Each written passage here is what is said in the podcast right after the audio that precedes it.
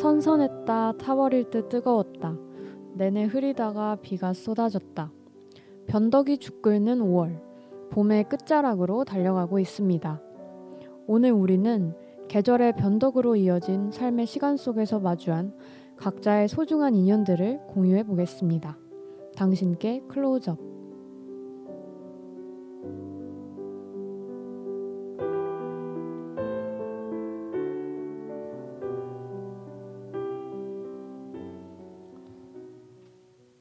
안녕하세요. 2023년 5월 23일 당신께 클로즈업 다섯 번째 이야기 시작하겠습니다. 저는 DJ 수입니다. 안녕하세요. DJ 춤리입니다. 우후. 이렇게 또 관성적인 박수로 한번 시작을 해봤습니다. 네, 네 다들 오랜만에 뵙는 것 같습니다. 뭐 저희 방송을 꾸준히 듣고 계실 이름 모를 청취자분이라면 아시겠지만 네. 지난 4화는 저 혼자 진행을 했었고 네. 또 저희가 중간 중간에 일주일씩 쉬는 경우가 있었기 때문에 이렇게 완전체로 방송을 하는 게 굉장히 오랜만인 기분이에요. 실제로도 그렇고요. 음 맞아요. 5월 초에 수의 얼굴을 보고 지금 거의 5월이 끝나가는 주에 오랜만에 다시 보는 것 같아요. 저도. 저희가 그때 방송 마치고 뭔가 눈물의 닭갈비 회동을 한 다음에 그게 아 그게 5월 초였나요? 아, 아니었나요? 네. 그때가 3화였던 걸로 음. 기억하고 와. 그리고 이렇게 오랜만에 감성적인 춤리 오프닝 듣다 보니까 아, 무척 반갑습니다. 감사합니다. 저도 반가웠고요. 어, 간단하게 어떻게 지냈는지 네, 그동안의 시간들을 좀 요약을 해보면 좋을 것 같은데 수는 뭐 하고 지냈나요? 저 요즘 운전면허 학원 다니고 있거든요. 어, 네. 네 신도림에 위치한 학원에서 다니고 있는데 음. 어, 여기서 한 왕복 1 시간 정도 되죠. 그렇죠. 신도림은 꽤.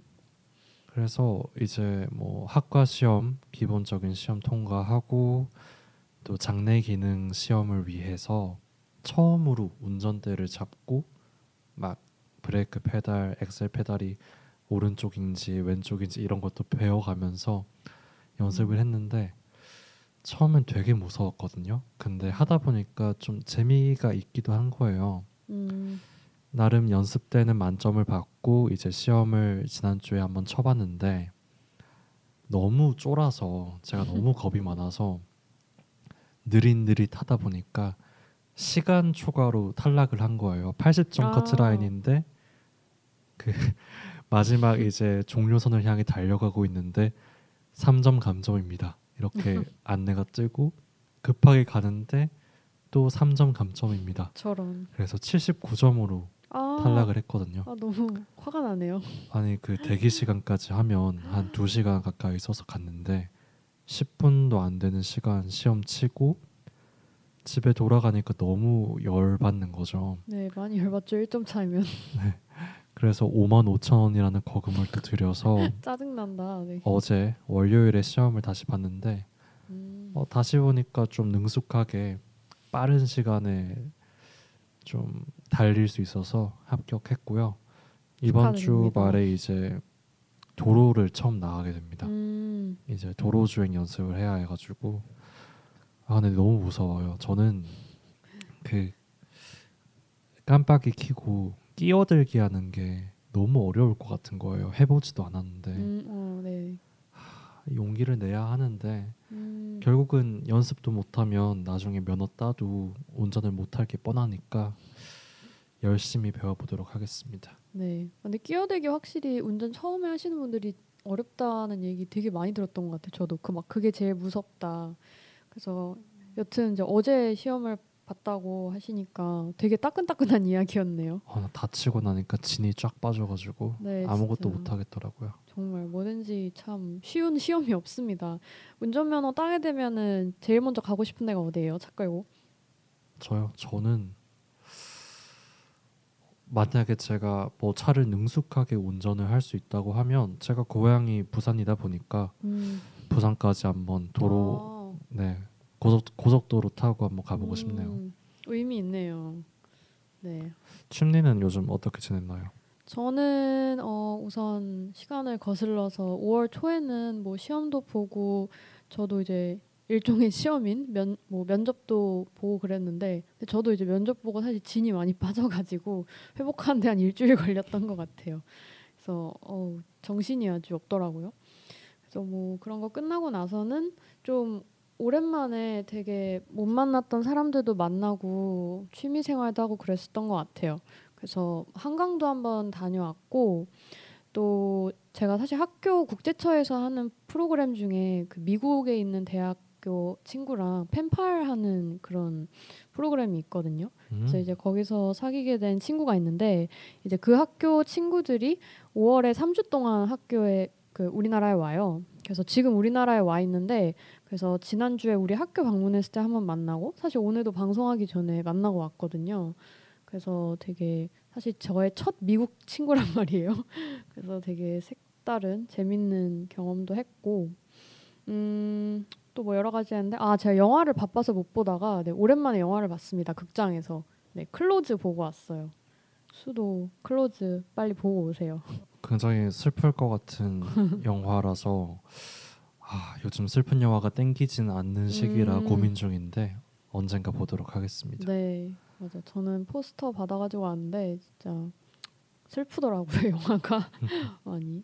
네. 요새 근데 그리고 날씨가 정말 변덕스럽지 않나요? 아 요즘 오늘은 좀 덜 더운 것 같긴 한데 음. 지난주 특히 제가 면허 시험 탈락했을 때 너무 덥기도 했고 맞아요 진짜 미세먼지도 좋았다가 나빴다가 음, 해가지고 그쵸. 창문을 열어놔야 하나 말아야 하나 고민도 되고 맞아요. 그러니까 이게 갑자기 거의 여름 마냥 30도까지 오르면서 더워졌다가 어제 그리고 저녁에 비 오지 않았나요? 제가 자고 있었던 것 같아서. 아 정말요? 아 네. 저는 사실 이제 오늘은 좀 남쪽 지역에 있다가 왔는데 어제 밤에 갑자기 비가 너무 많이 와가지고 네 깜짝 놀랐거든요. 홀딱 맞으셨나요? 근데 다행히 제가 우산을 챙겨 나왔었어요. 그러니까 비가 조금 내리는 것 같아서 다시 그 집에 들어가서 우산을 가지고 나왔거든요. 근데 한 시간 있다가 폭우가 내리더라고요. 그래서 아, 가져오길 잘했다. 해서 다행히 뭐 비를 크게 맞지는 않았는데 아, 너무 종잡을 수 없는 날씨라는 생각이 들었고 오늘도 그쵸. 굉장히 덥잖아요. 요즘 기후가 완전 아열대 기후로 바뀌어가지고 맞아요. 이제 우리나라도 스콜이 온다고 하잖아요. 아. 네, 갑자기 이제 지구 환경까지 네, 대한민국 한반도의 미래까지 걱정하게 되는 당신께 클로즈업입니다. 네. 네, 그래서 이제 또 저희 방송을 시작해봐야 될 때가 된 것 같은데요. 네, 오랜만에 수랑 저랑 완전체로 모여서 방송을 시작하게 됐고요. 네, 오늘 주제 저희 어떤 거죠? 오늘 에피소드 5의 주제는 반려입니다. 네, 반려. 여러분 반려하면은 어떤 것들이 생각이 나시는지 잘 모르겠어요. 그래서 사실 이제 저희가 어, 생각했던 건 뭐 반려자 많이 쓰는 말 중에 반려자, 뭐 반려견, 반려묘 등등을 생각할 수 있을 것 같고 어, 오늘 방송을 함께 하시면서 어, 반려 빈칸, 그러니까 반려 뒤에 들어갈 수 있는 어, 나만의 그런 반려 대상이 있는지 이런 걸 한번 떠올려 보시면 좋을 것 같습니다. 네, 그러면 저희 본격적인 방송 시작하기에 앞서서 방송 청취 방법부터 알려드리겠습니다. 본 방송은 yirb.연세.ac.kr에서 지금 바로 듣기를 클릭해 주시면 청취, 청취 가능하고요. 사운드 클라우드에 yirb를 검색하시면 저희 방송을 비롯해 다양한 열비 방송을 다시 들으실 수 있으니 많은 관심 부탁드립니다. 저작권 문제로 다시 듣기에서 제공하지 못하는 음악은 사운드 클라우드와 팟빵에 선곡표를 올려두겠습니다. 음, 음악 한 곡 듣고 시작해 보도록 할게요. 음악 소개해 주실래요? 네, 첫 번째 음악은 브루노 메이저의 콜럼보라는 곡입니다. 어, 나온 지 얼마 안 됐어요. 아마 오늘 발매가 된 걸로 알고 있는데 따끈따끈한 브루조, 브루노 메이저의 신곡 콜럼보 듣고 오겠습니다. Oh, Colombo, Colombo. It's time for us to say goodbye. Hold your tears and don't you cry, Colombo. Colombo. I'll see you on the other side. We'll go for a sunset ride. 네, 브루노 메이저의 콜럼보 듣고 왔습니다. 네, 그럼 저희 오늘 당신께 클로즈업 5화 반려 방송 시작하도록 하겠습니다. 어, 1부 시네마 클리니카부터 시작을 하도록 하겠는데요.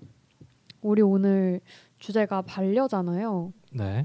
네, 근데 이제 이 주제가 왜 반려가 되었나를 간략하게 말씀을 드리면 제가 가끔 보는 유튜브 중에 그 리 워터스라는 유튜브 채널이 있어요. 이분이 그 윌버트라는 양을 키우시는데 근데 이 영상이 종종 제 알고리즘에 떠가지고 어느 날 처음 보고 알게 됐었는데요.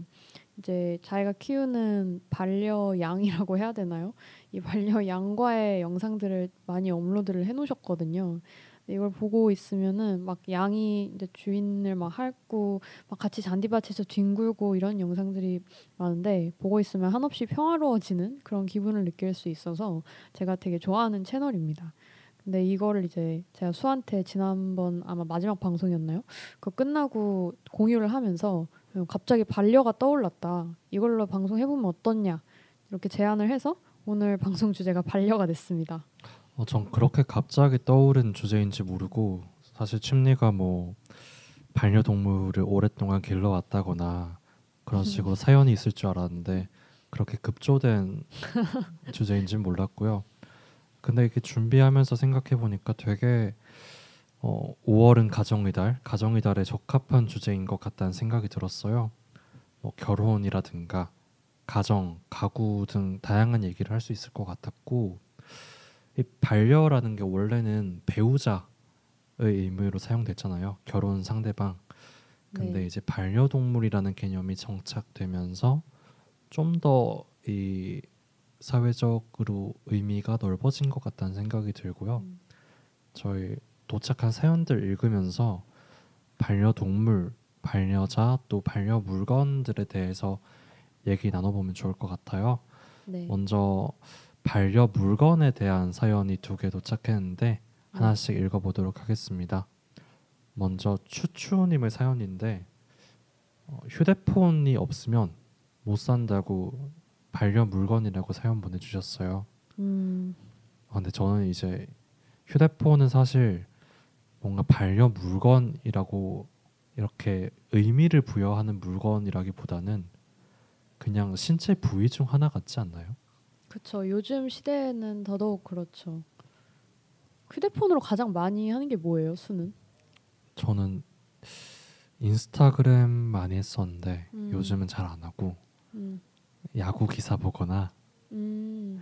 아니면 뭐 음악 듣는 걸 제일 많이 한 것 같아요. 요즘은 사실상 MP3처럼 쓰는 경우가 제일 많지 않나라는 생각이 듭니다.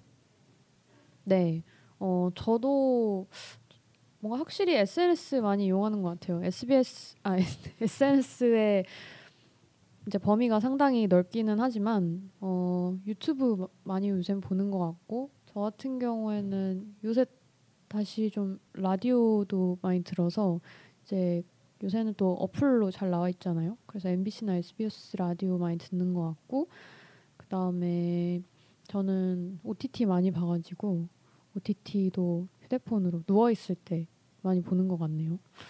어, 특히 지하철 같은 거 탈때 음. 핸드폰 휴대폰 없으면 맞아요. 굉장히 곤란하죠. 예전에 투지폰 쓰고 할 때는 그냥 잘만 다녔던 것 음. 같은데 요즘은 맞아요. 휴대폰 안 보고 가만히 앉아 있으면 되게 수상해 보일 것 같은 거예요. 어, 그렇죠. 저도 그뭐 생각. 카페에 앉아 있다거나 지하철 앉아 있을 때 휴대폰 안 꺼내고 그냥 가만히 정면을 음. 보면 그게 오히려 이상해 보일 것 같다는 생각이 듭니다. 그래서 저 그런 거 해본 적도 있어요. 그러니까 어느 날 칸에 탔는데 우선 내 나와 같은 줄에 앉은 사람들 그리고 내 맞은편 줄에 앉은 사람들이 전부 다 휴대폰을 보고 있는 거예요. 그래서 괜히 좀 이상한 호기심이 발동해서 아, 이 칸에 있는 사람들 중에 휴대폰을 안 보고 있는 사람 몇 명이나 될까 해서 한 명 한 명 다 이렇게 곁눈질로 쳐다봤었는데 그 칸에서 저 빼고 전부 다 휴대폰을 보고 있는 거예요. 근데 그러고 나서 이제 다 세고 났는데 어떤 분이 휴대폰을 들고 저를 되게 이상하게 쳐다보고 있더라고요. 그러니까 휴대폰 없는 사람을 휴대폰 없는 사람이 휴대폰을 들고 있는 사람을 막 관찰하는 게 신기해 보였나 봐요. 그래서 그 정도로 견눈질이 아니었던 거 아닌가? 부담스러웠을 수 있을 것 같네요. 네, 그럼 추추님 휴대폰 잃어버리지 마시고 오래오래 잘 뭐라고 끝내야 한 거야? 반려 반려폰과 네, 함께. 잘 사셨으면 좋겠습니다. 다음 사연 읽어보도록 할게요. 네, 다음 사연은 제가 소개해 보도록 하겠습니다. 이세돌의 이세 돌잔치님의 사연입니다. 저는 핸드크림을 늘 달, 들고 다녀요. 손 소독제를 바르면 피부가 건조해져서 쩍쩍 갈라지는 게 싫더라고요. 그래서 보습이 잘 되는 핸드크림을 가방에 꼭 넣고 다닙니다. 그리고 핸드크림은 향이 좋아서 refresh, refresh 되는 효과도 있어요. 이건 비밀인데 바쁠 때는 향수 대용으로 쓰기도 합니다. 보습 충전 겸 분위기 전환이 가능한 핸드크림 반려물건 후보에 오를 만하지 않나요? 라고 보내주셨습니다. 네, 되게 열받는 또 제- 사실 제 취향이기도 한 이세돌의 이세 돌잔치라는 네, 별명을 가진 분이 사연 남겨주셨고요. 일단 감사드리고요. 핸드크림 어, 좀 무난한 선물로 많이들 사고 주고 받기도 하죠. 저는 그쵸. 그렇게 제가 스스로 사본 적은 없는 것 같고 음, 이거 되게 많이 모으는 분들은 향별로 여러 개 모아서 음, 그냥 내 손이 닿는 곳에 다 두곤 하더라고요. 음, 저는 개인적으로 핸드크림 잘 안 쓰는 편인데 음. 뭐 침리는 핸드크림 선호하는 향이라든가 그런 게 음. 있나요? 저는 저는 사실 제가 그 무향을 좋아하거든요. 아무런 향이 나지 않는. 그러니까 너무 강한 향을 별로 안 좋아하고 향수 쓰는 것도 별로 안 좋아해서 저는 막 바디로션도 그 세타필 쓰거든요. 향 안 나는 거. 그래서 뭔가 특별히 좋아하는 향은 없지만 그래서 가장 마일드하거나 어, 가장 무난한 향을 좋아하는 것 같고 근데 조금 어 약간 그러니까 이전보다 나이가 들면서는 약간 선호가 생겼다면 조금 달달한 향 좋아하는 것 같더라고요. 그래서 네, 가끔씩 그런 거 바르는데 제가 이 사연을 읽으면서 이제 어젯밤에 이제 생각을 해봤는데 제가 그 얼마 전에 핸드크림을 잃어버렸더라고요. 그래가지고 저도 이세돌의 이세돌 잔치님처럼 예전에는 신경을 안 쓰다가 이게 너무 손이 건조해지고 막 이렇게 각질 생길 때도 있어서 핸드크림을 의식적으로 바르기 시작을 했는데 요새 잃어버려가지고 지금 안 그래도 오늘 가는 길에 다시 사야 될 것 같아요. 그래서 네 이세돌의 이세 돌잔치님 네 제가 아시는 분 같은데 어, 핸드크림 어, 앞으로도 잃어버리지 마시고 꼭 잘 바르면서 보습도 잘 하시고 네 소중한 반려 물건과 함께 건강한 생활 하시길 바랍니다. 네, 오늘도 촉촉한 하루 되셨길 바라고요. 어, 두 분 사연 만나봤는데 저희의 반려 물건도 한번 얘기를 해보면 좋을 것 같아요. 음, 제가 방송 대본 쓰면서 검색해 보니까 그 반려 물건이라는 제목의 책이 있더라고요. 와와 모호연 작가의 산문인데 어, 읽어보진 못했고 제가 이제 장바구니에 추가만 해놨는데 굉장히 흥미로워 보였습니다.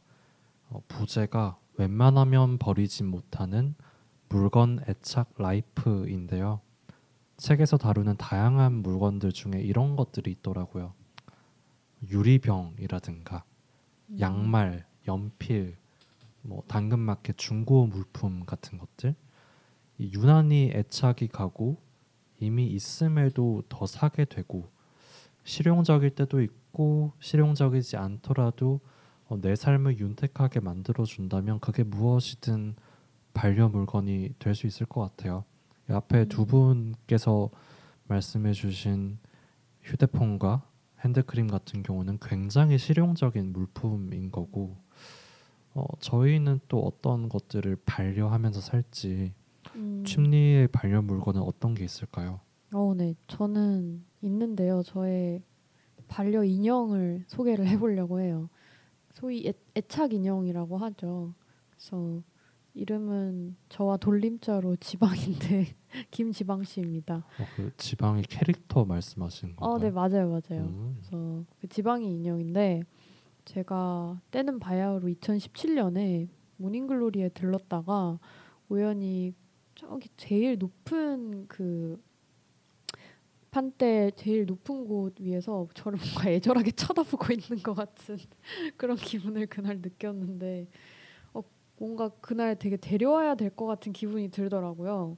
그래서 인형을 싫어하진 않았었는데 막 그런 걸 사서 모으는 편은 아닌데 뭔가 그날 그 이상한 필이 있었어요. 이거를 꼭 데려와야겠다 이런 느낌이 들어서 그때 2017년 5월에 어, 지방이를 처음 데려오게 되는데 그 이후로 이제 저와 함께한 지 이제 6년 차를 맞이하고 있는데 어, 저의 소중한 애착 인형입니다. 그래서 여기저기 많이 데리고 다녔고 저 송도에서 이제 1학년 때 기숙사 생활할 때도 아마 저보다 송도에 있었던 시간이 많을 거예요. 제가 막 주말에 두고 다녀가지고 그래서 가끔 막 여행 갈 때도 데려갈 때 있고요.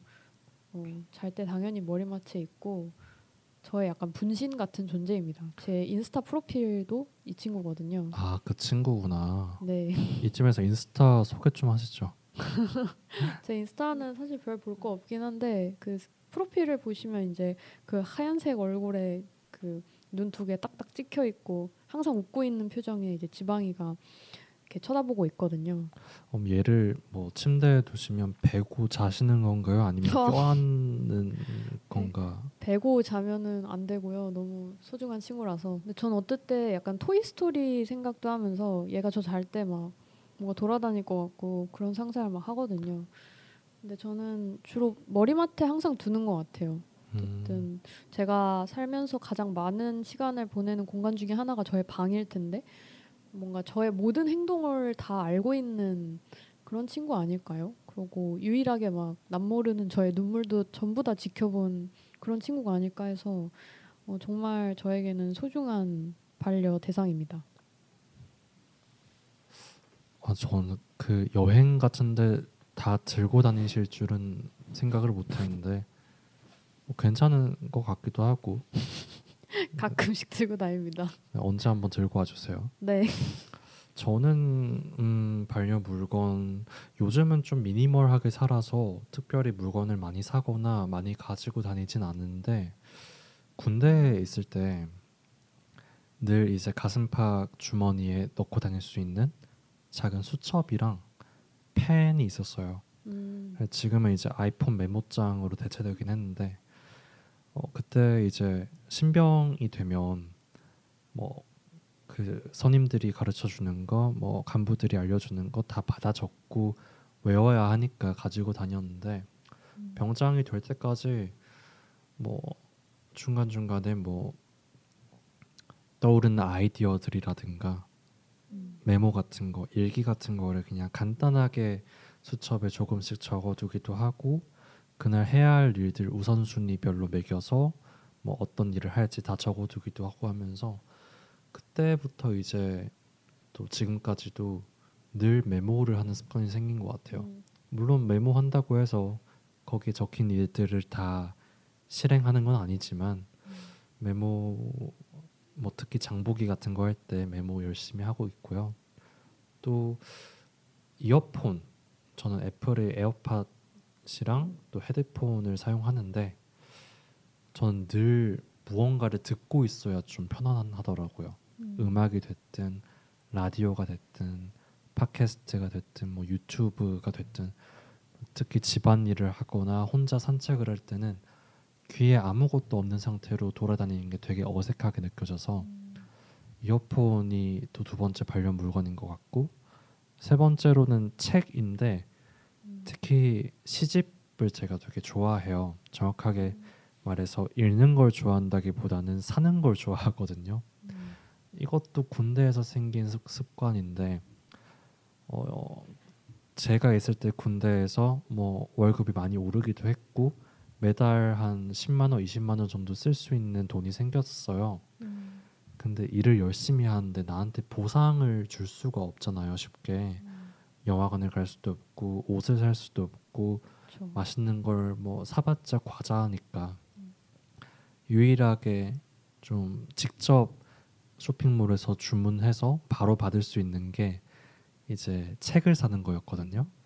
그래서 한, 한 50권 샀던 것 같아요, 2년 동안. 음. 사가지고 한 반 정도밖에 읽지 못했지만 책을 좀 많이 모으는 게 어, 제 반려 물건 습관이었던 것 같습니다. 어, 그럼 나머지 절반은 어떻게 했나요? 다 갖고 있죠. 지금도 아, 저는 가져와서 한 달에 한두 권씩은 책을 뭐 중고 서점이 됐든 인터넷 서점이 됐든 사는데 어, 잘 읽진 못하고 사두고 한 1년 뒤에 읽거나 그런 식으로 하고 음. 있습니다. 가장 좋아하는 시집이나 책을 한 권 추천해 주실 수 있나요?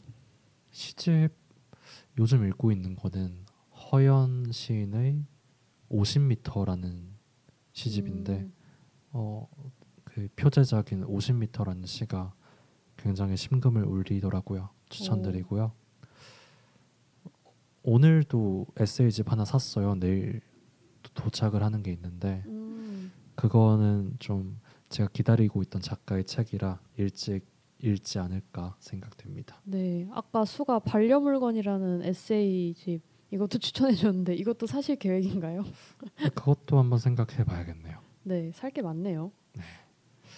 또뭐 반려 물건 중에 반려 생명이라고도 할 수 있는 식물도 있죠. 음, 화분 모으시거나 텃밭 가꾸는 거 좋아하시는 분들은 이제 동물 대신 식물을 기르는 분들도 계시고 그것조차 못하겠다라는 분들은 반려 돌도 있더라고요. 돌을 딱 모아가지고 장을 아예 짜가지고 예쁜 돌들 모아서 수집하고 음. 윤택 내주고 사진도 찍고 자랑도 하고 이런 분들도 있어서 반려의 대상이 굉장히 많구나 인간 외 또 생명 외에도 반려의 대상이 될 수 있구나라는 생각이 들었습니다. 맞습니다. 반려 대상으로 저희가 생각해 볼 수 있는 것도 많고 분명히 여러분들도 반려 무언가가 본인에게 한 가지씩은 있으실 겁니다. 네, 그러면 저희 나머지 사연 두 개 읽어볼 텐데 네, 고양이와 관련된 사연입니다. 네. 먼저 허니님께서 보내주신 사연 읽어볼게요. 우리 집에 새 고양이가 왔어요. 이름은 샤롱이고 코리안 쇼테어 오렌지입니다. 원래 초롱이란 고양이를 키우고 있었는데 초롱이는 성격이 굉장히 소심해요. MBTI로 치면 아이가 100이 나오는 고양이랄까요? 하지만 샤롱이는 2가 100인 것 같, 같습니다. 낯도 안 가리고 친화력도 좋은 고양이입니다. 초롱이는 손님, 손님 들이 찾아오면 숨기 급급했는데 샤롱이는 그렇지 않아서 이쁨 많이 받을 것 같아요.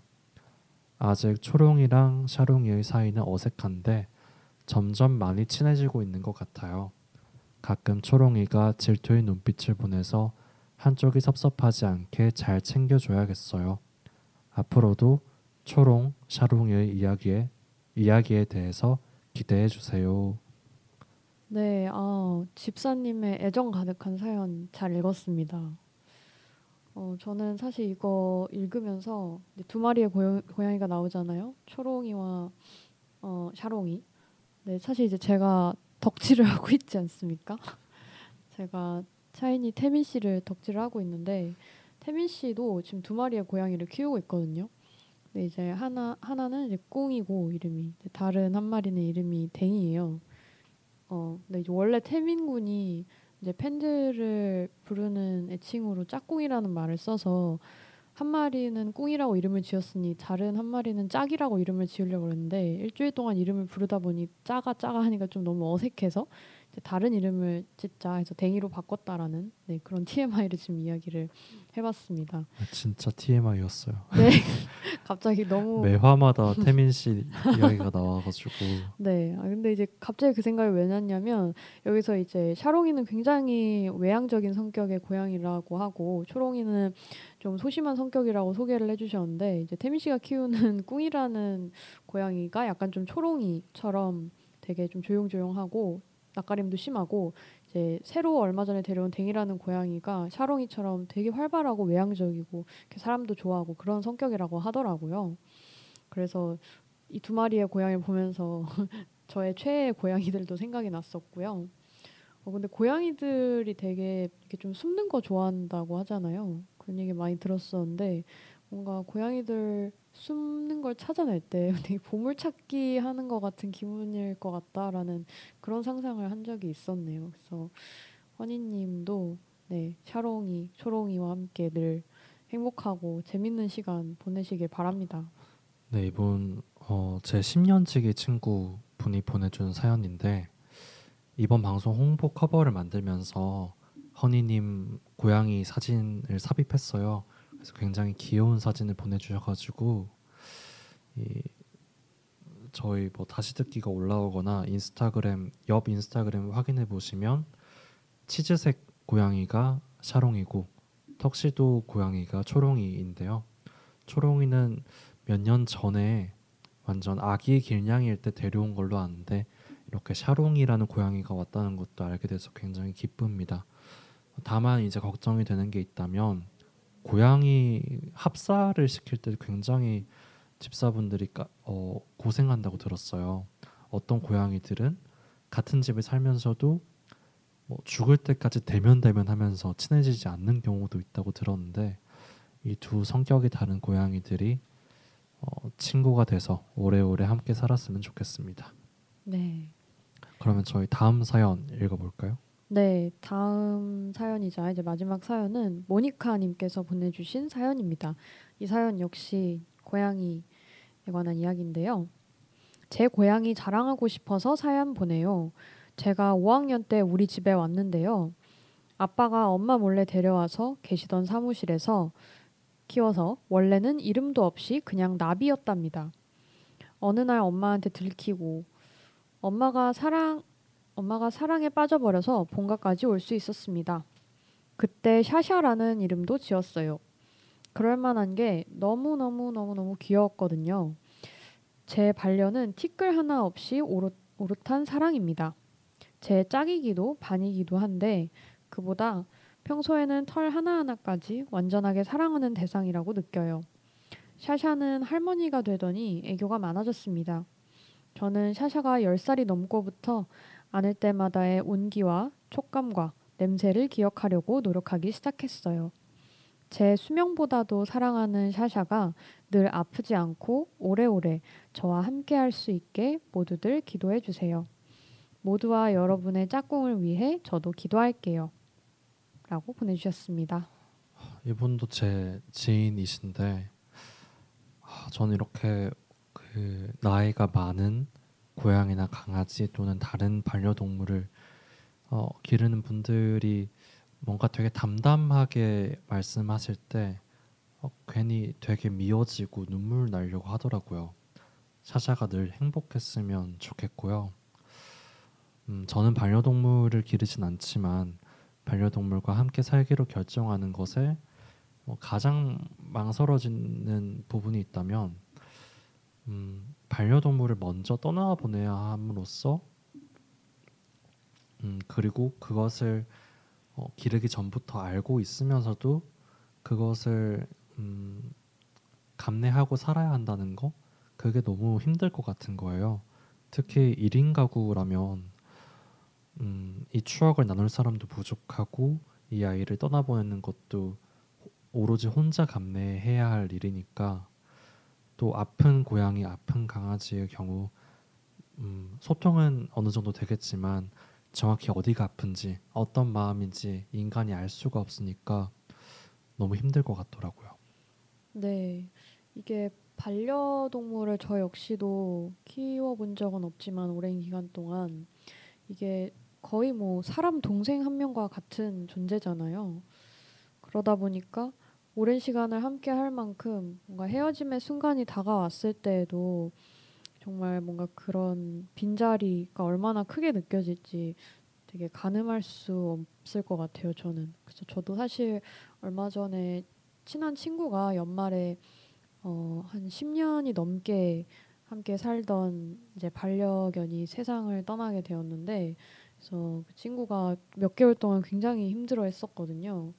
그래서 그걸 보면서 아, 저도 참 많이 마음이 아팠는데 어쨌든 그렇게 언젠가 헤어질 걸 알면서도 어, 그동안 함께 한 그 순간들이 너무 소중하고 또 그걸로 원동력을 삼아서 또 남은 시, 본인의 시간들을 또 이어나가시는 분들도 많이 계신 것 같더라고요.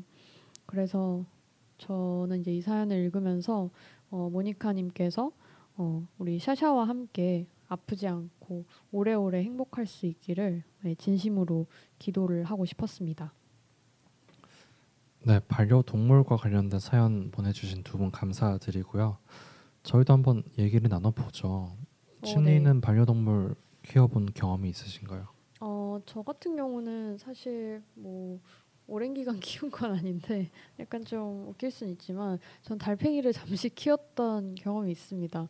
이게 기간이 기억이 안 날 만큼 짧게 길렀는데 막 일주일이었나 이주일 막 이렇게 키웠었거든요. 이 친구를 어떻게 데려오게 됐었냐면 아마 제가 일곱 살 여덟 살 한 그쯤이었을 거예요. 이제 마트에 가서 상추를 사왔는데 집에 와서 이제 상추를 씻으려고 하다가 보니까 그 상추 속에서 이 달팽이가 나온 거예요. 그래서 처음에는 자연으로 되돌려 보내주려 하다가 아마 제 기억에 제가 때를 써서 이 친구를 키워보고 싶다 해서 집에 작게 스티로폼으로 이 친구의 집을 만들어주고 아주 짧은 기간이었지만 함께 생활했던 그런 기억이 있습니다. 크기가 어느 정도까지 컸어요? 음, 한 손가락 두 마디, 세 마디, 한 손가락 두 마디 정도? 근데 1, 2주면 반려라고 하기에는 너무 너무 민망한 것 같은데.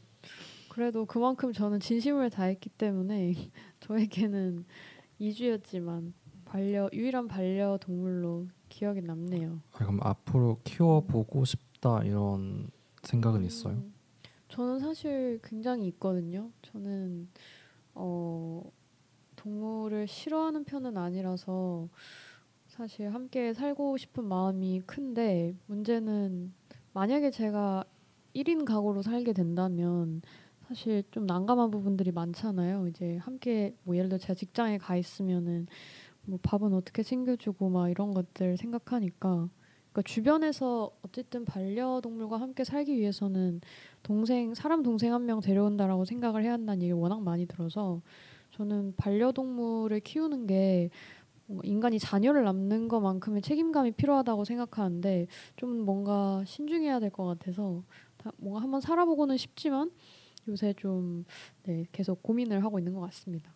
아 그럼 어떤 제약도 없다고 가정했을 때 개를 좋아하시는지 고양이를 음. 좋아하시는지 어, 아 저는 강아지를 최근에는 뭔가 함께 살아보고 싶다는 생각이 들었어요. 왜냐하면 아까 뭐 그 모니카님 아 모니카님 말고 그 허니님께서 이제 새로 데려온 고양이 중에 어, 샤롱이라는 굉장히 활발한 고양이가 있었다고 했잖아요. 근데 뭐 물론 고양이마다 성격의 차이가 있겠지만 그러니까 뭔가 대체적으로는 좀 강아지들이 좀 더 활발한 그런 성격을 가지고 있지 않나요? 그래서 뭔가 어, 저는 제가 막 엄청 텐션이 높은 사람이 아니라서 뭔가 저를 보완해 줄 수 있는 그런 에너지를 가진 반려견이 있다면 네, 함께 지내보면 재밌을 것 같다라는 그런 생각을 했습니다. 뭐 저도 반려동물을 길러본 적은 없고 그냥 뭐 이웃들 친구들이 기르는 고양이 강아지 구경한 적은 있는데 저는 원래 강경 고양이파였거든요. 음, 네. 우리 연대 안에 있는 길냥이들도 좋아하고 어, 구경하는 것도 좋아했는데 요즘은 개가 좀 더 좋은 것 같아요. 이 음. 같이 산책할 수 있는 게 어, 개의 매력이지 않나.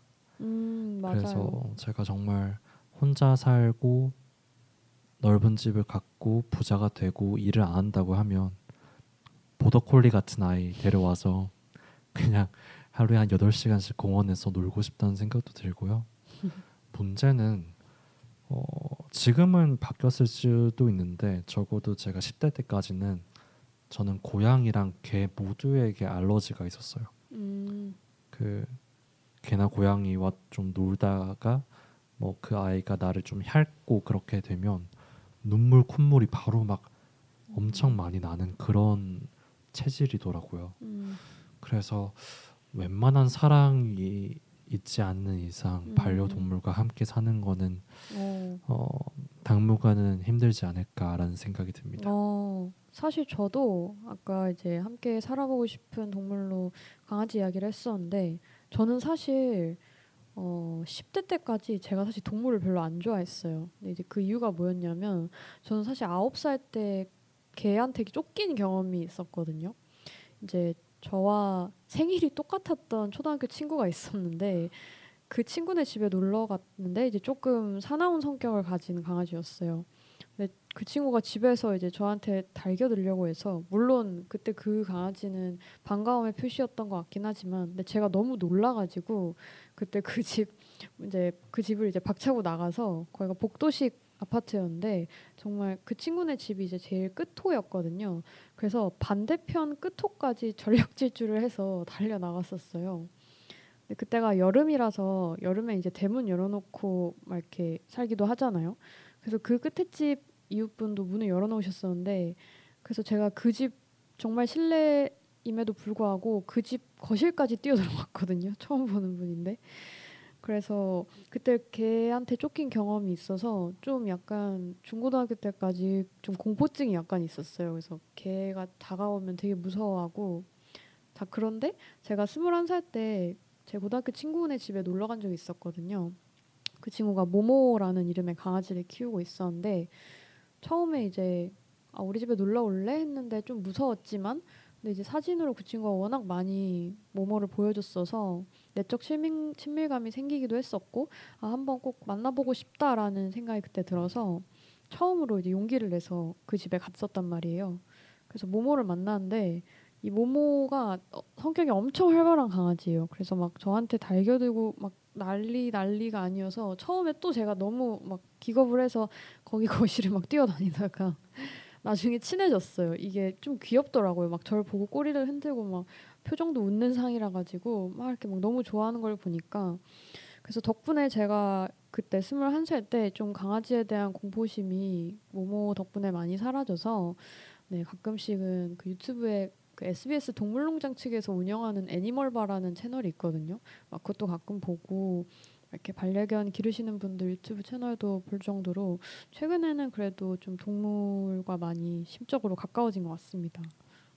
어, 저도 이제 산책하거나 벤치에 앉아 있을 때 뭔가 다가오는 강아지들 보면 특히 대형견 이런 아이들 보면 막 쓰다듬어 주고 싶은데 도무지 이 반려인 분께 허락을 받을 용기가 없어서 늘 실패하곤 하거든요. 늘 눈에 담고만 말고 말하는데 네 개를 보러 오늘 밤에 산책할 수 있으면 좋겠네요. 저희 이제 일부에서 사연 소개 마무리하면서 노래 한 곡 듣고 올 건데요. 개 이야기 나온 만큼 개와 관련된 노래 한 곡 듣고 오겠습니다. 콜드 피처링 크러쉬의 Your Dog Loves You입니다.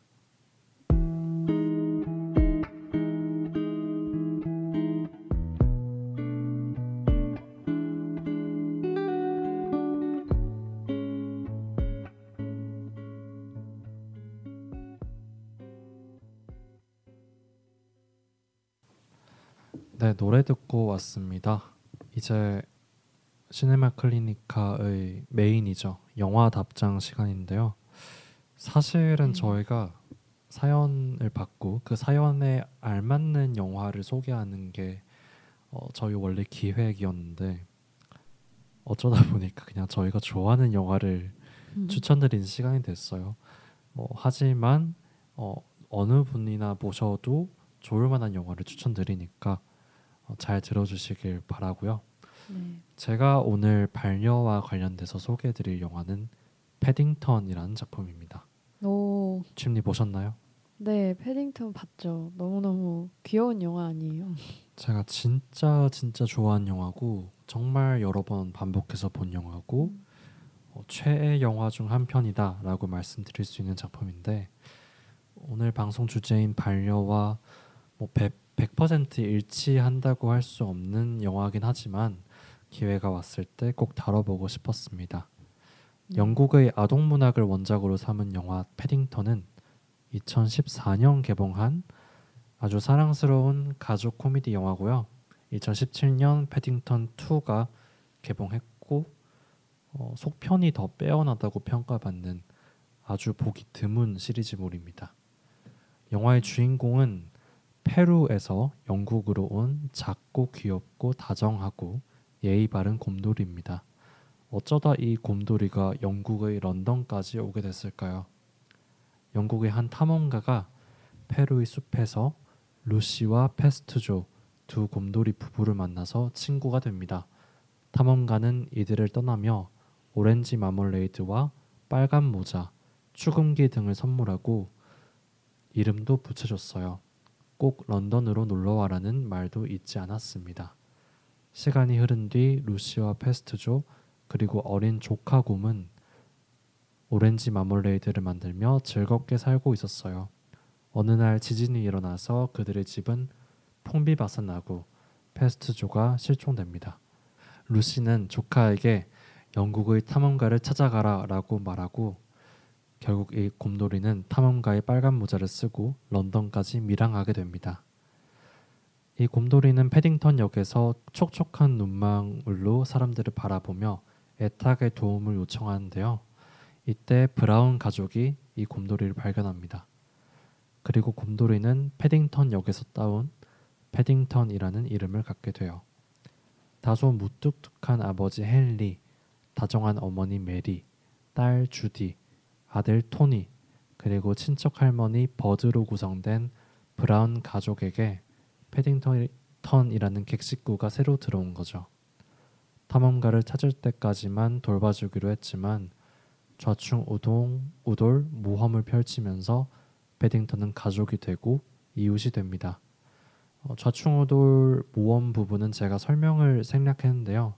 명 배우인 니콜 키드먼이 빌런으로 나온다는 것만 말씀드릴게요. 말로 풀기보다는 어, 직접 보는 걸 권해드리는 게 맞는 것 같아요. 넷플릭스에서 보실 수 있습니다. 어, 저는 이 영화에서 패딩턴이 벌이는 여러 좌충우돌 그 소동극이 너무 귀여웠고 패딩턴이 인간이 아닌 다른 종족인 곰이기 때문에 어쩔 수 없이 발생하는 몸개그들이 있어요. 음. 누군가는 이를 유치하다고 생각할 수 있지만 전 너무 힐링이 됐고 어, 패딩턴이 크고 작은 사고를 쳐도 전혀 밉지 않은 이유가 굉장히 예의 바르고 신사적입니다. 그래서 이 어릴 때 봤던 아기 공룡 둘리와 굉장히 다르다라는 생각이 들었고요. 어, 저는 개인적으로 이 편을 더 좋아하는데 이 편에서 패딩턴이 누명을 쓰고 감옥에 가게 돼요. 그래서 이 죄수들의 죄수복을 빠는 역할을 하게 되는데 어, 파란색 줄무늬 죄수복이 가득 찬 세탁기에 실수로 빨간 양말이 들어가서 험상궂은 죄수들이 전부 다 핑크색 죄수복을 입게 되는 어, 오픈 일이 생기는데 그 장면은 너무 귀엽고 보실 수 있다면 1편, 2편 다 보실 수 있었으면 좋겠습니다. 또 음. 이렇게 귀엽고 사랑스러운 장면들 때문에 좋아하기도 하지만 전 이 영화가 갖고 있는 주제 의식이 굉장히 좋다고 생각해요. 세상을 친절하게 대하면 세상도 나에게 친절하게 대할 것이다 라는 어, 확고한 믿음이 깔려 있는 영화이거든요. 현실과는 많이 다른 어, 동화 같은 이야기이긴 한데 어, 판타지다 보니까 영화가 현실 현실이 영화처럼 아름답진 않지만 이 영화를 보면서 배울 점이 분명히 있다고 생각해요. 타인에 대한 차별, 혐오를 하지 않고 함께 살아가는 방법을 영화를 통해서 배울 수 있지 않을까. 문제는 진짜 배워야 하는 사람들이 이런 영화를 잘 보지 않는다는 거겠죠. 또 정치적으로 해석하면 이 페루에서 온 곰돌이는 어, 우리와 다른 사람, 우리 공동체에 어, 속하지 않았던 사람을 대표하기도 해요. 뭐 이민자라든가 외국인이라든가 각종 소수자를 대표하는 특성을 갖고 있어서 똘레랑스라고 해야 할까요? 관용, 뭐 배려, 또 공동체를 만들어가는 과정을 영화를 통해서 배울 수 있을 것 같고 발녀라는 주제에도 어느 정도 맞지 않나라는 생각이 들었습니다. 네, 정말 패딩턴 저도 본 지 한 3, 3, 4년 된 것 같은데 근데 수가 이야기를 해주는 걸 들으면서 한 장면 한 장면 생각이 다시 나는 것 같았고요. 근데 진짜 패딩턴이 굉장히 사랑스러운 이유 중에 하나가 정말 순수하고 예의 바른 곰돌이이기 때문이라는 말에 동의를 했거든요. 그러니까 저는 사실 어, 제 고등학교 친구 중에 약간 이, 이 패딩턴 같은 느낌의 친구가 한 명 있어요. 그래서 막그 정말 얘는 나이가 스물여섯 살인데 어떻게 저런 순수한 발상을 할 수 있지? 어떻게 마음을 저렇게 넓게 먹을 수 있지라는 생각이 들게 만드는 그런 친구인데 그래서 가끔은 제가 너무 꼰대였지만 너 그러다가 사기당해 너 그렇게 살다가 어떡하려 그래 막 이런 생각도 하고 이걸 얘기를 해준 적도 있었지만 근데 지난주에도 이 친구를 만났는데 막 근데 그런 생각이 들더라고요. 정말 너무 걱정될 정도로 순수하기도 하고 되게 많은 사람들을 포용하는 친구라서 어, 걱정이 되기도 하지만 한편으로는 뭔가 이런 친구들 덕분에 사람들이 아 그래도 여전히 서로 서로 좀 존중을 해야 되고 사람들끼리 아껴야 되고 이런 거를 이런 좀 가치들이 자꾸 대물림이 될 수 있지 않나라는 생각이 지난주에 갑자기 들었었거든요. 그래서 이 친구가 똑같은 말을 했었거든요. 그 결국에 본인한테 굉장히 못된 행동을 했던 사람이 있는데 저희한테 막 그런 얘기를 하면서 자기는 그 사람이 자기한테 그렇게 행동하는 걸 보고 자기가 그 사람을 더 아끼고 챙겨줘야겠다라는 생각이 들었대요. 그래서 그 얘기 들으면서 이제 저를 포함한 다른 친구들이 너 어떻게 머리에서 그런 발상이 나올 수 있니 했는데 어, 결국에는 어, 본인이 그렇게 친절과 사랑을 베푼 만큼 그 친구에게 다시 돌아올 수 있지 않나. 저희도 그 친구를 되게 아끼고 굉장히 많이 사랑을 하거든요. 그래서 꼭 그런 어, 사람들이 많아졌으면 좋겠고 세상도 좀 더 그렇게 따뜻한 공간이 됐으면 하는 게 그 친구를 덕, 그 친구 덕분에 생각을 좀 다시 하게 됐었고 오늘 패딩턴과도 굉장히 많이 닮았다는 생각이 들었네요. 어, 약간 종교적으로 가셔야 할 것 같다는 생각이. 아 저요? 아니면 그, 아니, 그 아, 그분요? 갑자기 그런 생각도 그쵸, 네, 성직자 쪽에 어울리실 것 같다는 생각도 네. 들고 어, 패딩턴 이 패딩턴이 파란색 더플 코트 그리고 빨간색 벙거진 음. 모자 그리고 그 모자 안엔 늘 마마 오렌지 마멀레이드를 바른 샌드위치를 챙겨 다니는데 이런 패딩턴이 반려 물건들도 인상적이니까요. 영화 보시길 추천드립니다. 그럼 이제 침리가 소개해줄 영화는 어떤 네. 건가요? 네, 저는 오늘 결혼 이야기라는 영화를 어, 소개하려고 합니다. 어, 노아 바움백 감독의 작품이고요. 어, 우리가 많이 좋아하는 어, 스칼렛 요한슨 그리고 애덤 드라이버 주연의 영화입니다. 2019년에 어, 이제 개봉을 한 영화죠. 어, 결혼 이야기는 제가 굉장히 좋아하는 영화 중에 한 편이라서 방송 중에 한 번쯤은 가져오고 싶었는데 오늘 반려가 주제인 만큼 어, 반려인에 관해서 이야기를 나눠볼 수 있는 좋은 영화이지 않을까 싶어서 어, 가져와 보게 됐습니다. 어, 결혼 이야기 같은 경우에는 어, 주인공인 찰리와 니콜의 이혼 과정을 그린 영화입니다. 그래서 크게 이제 영화를 시작할 때부터 어, 끝날 때까지 어떻게 두 사람이 어, 이혼을 시작하게 되고 어떻게 이혼을 끝맺는지를 그리는데요. 어, 이혼의 쟁점은 크게 이제 두 가지로 볼 수 있는데 첫 번째는 아들 헨리의 양육권을 어떻게 가져갈 것인가.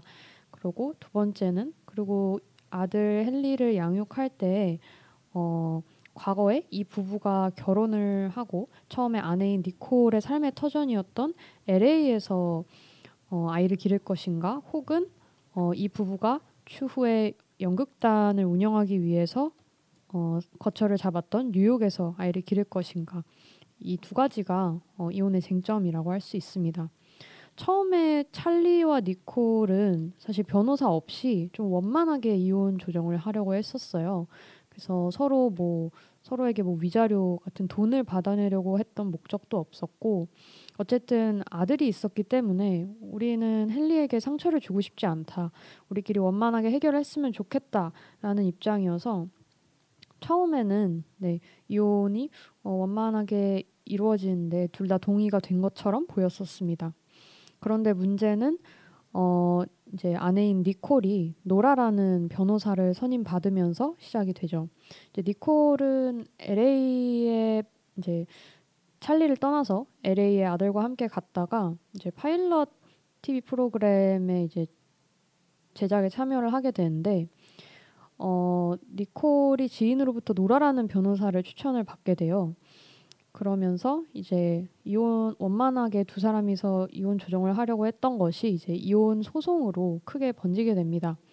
그래서 이 과정에서 찰리 역시 처음에는 본인을 인간적으로 대우해주기도 하고 어, 이혼 과정에 대해서 심적으로 많이 공감을 해줄 수 있는 버트라는 변호사를 선임을 하게 되는데 어, 이혼 조건을 좀 조정하는 과정에서 버트와 갈등이 생기게 되고 니콜 역시 좀 공격적으로 나오게 되면서 찰리가 본인이 양육권에 관해서 논함에 있어서 좀 불리한 입장에 처할 것 같다는 판단이 들었는지 제이라는 공격적인 변호사로 어, 바꾸게 됩니다. 그래서 결국에 이제 영화 중후반부쯤에 가서 이혼 소송이 진행되는 과정이 그려지는데 이 이혼 소송이 굉장히 어, 난타전과 같이 보입니다. 그래서 굉장히 민감한 정보들로 변호사들끼리 어, 부부를 서로 공격을 하기 시작해요. 어, 이제 부부끼리 나눴던 이야기가 변호사들에게 전달이 되고 변호사들끼리 그런 어, 민감한 정보들로 공격을 서로 하는 거죠. 뭐 찰리는 외도를 했었다. 니콜은 뭐 술을 마시고 뭐 휘청거리는 걸로 봐서 아이를 제대로 기를 수 없다. 뭐 니콜이 나 내 외도를 알게 된 것은 내 이메일을 해킹했기 때문이다 등등. 네 서로에게 뭔가 공개하고 싶지 않았던 그런 내용들이 변호사의 입을 통해서 이제 드러나게 됩니다.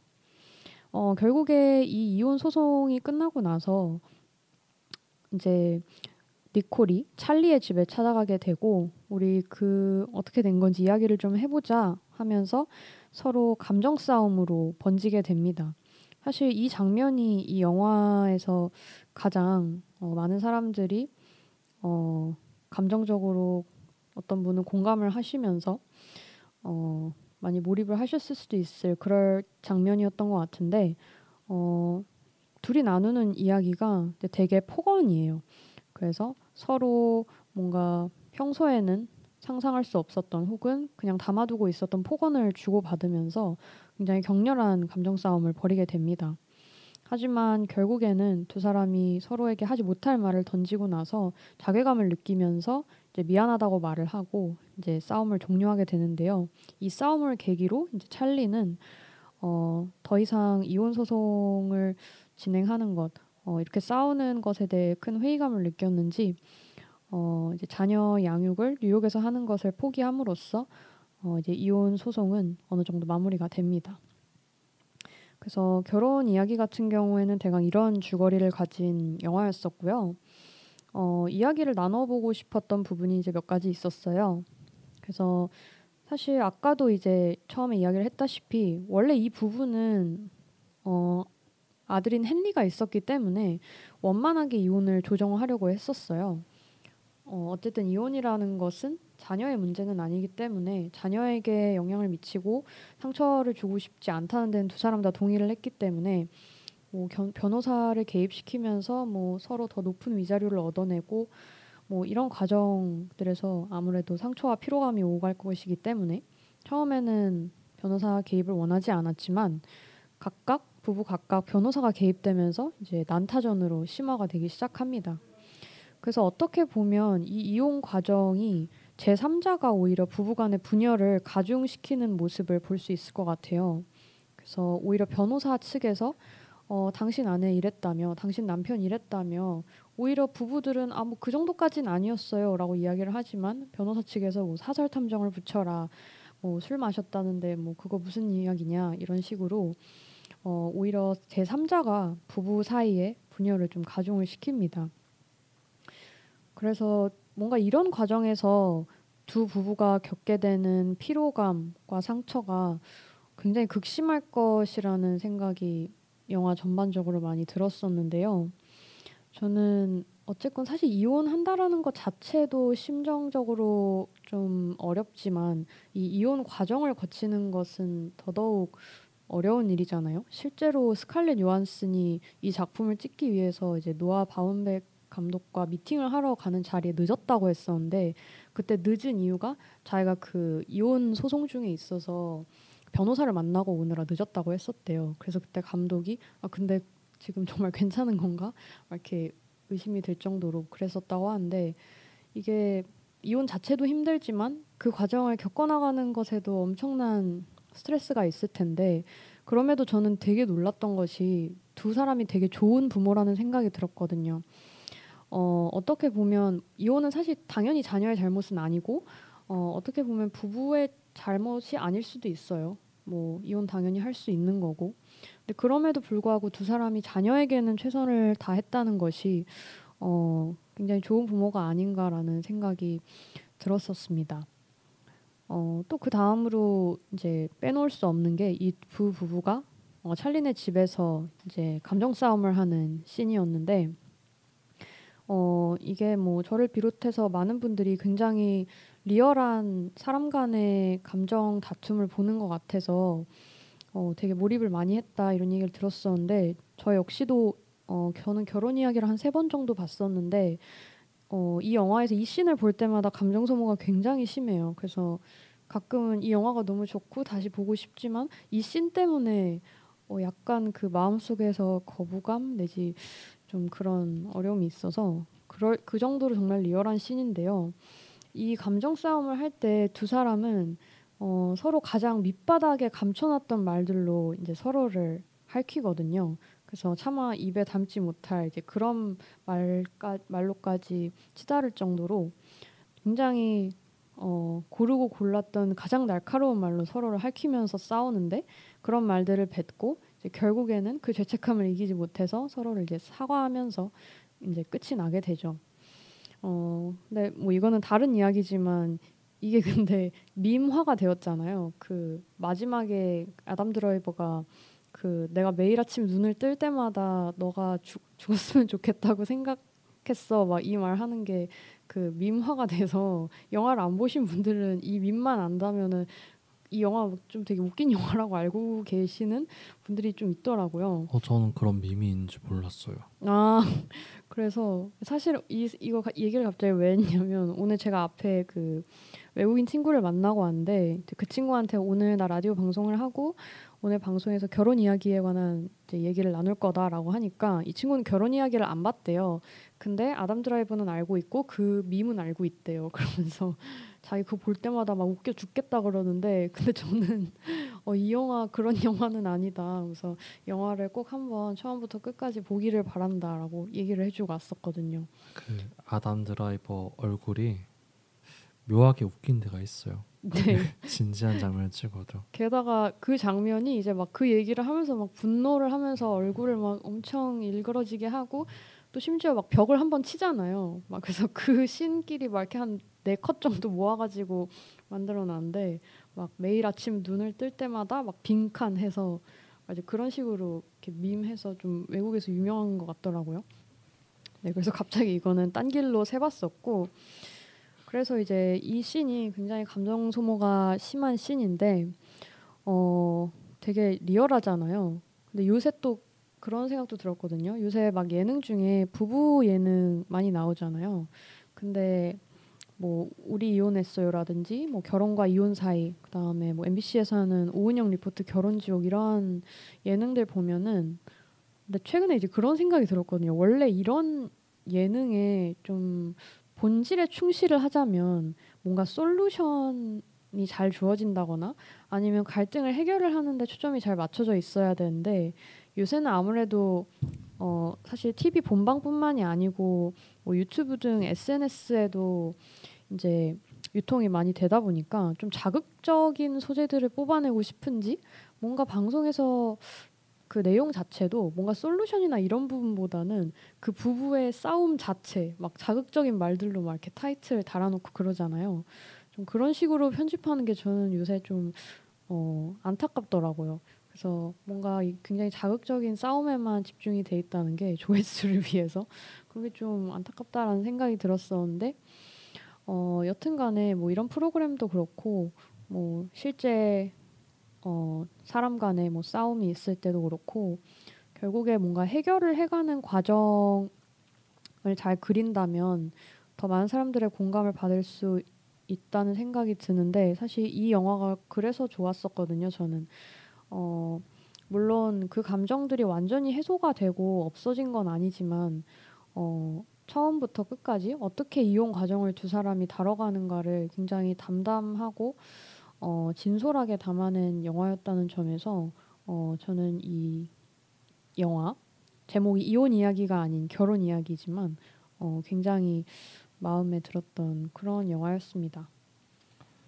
그 이혼이 방송에 아무래도 많이 나오는 이유는 뭐 예능이나 드라마에서 많이 소재로 삼게 된 게 뭐 아무래도 결혼에 대한 가치관도 많이 변하고 있고 또 이혼을 한 게 더 이상 뭐 부끄럽게 숨겨야만 하는 일은 아니라서 뭐 소재로 많이 삼지 않나라는 생각이 들고 어, 저도 되게 좋았어요. 물론 이 미국의 예술가 부부의 이혼을 다룬 것이고 또 뉴욕과 LA 간의 거리는 어, 서울 안에서 사는 부부가 이혼하는 것과는 굉장히 다르겠죠.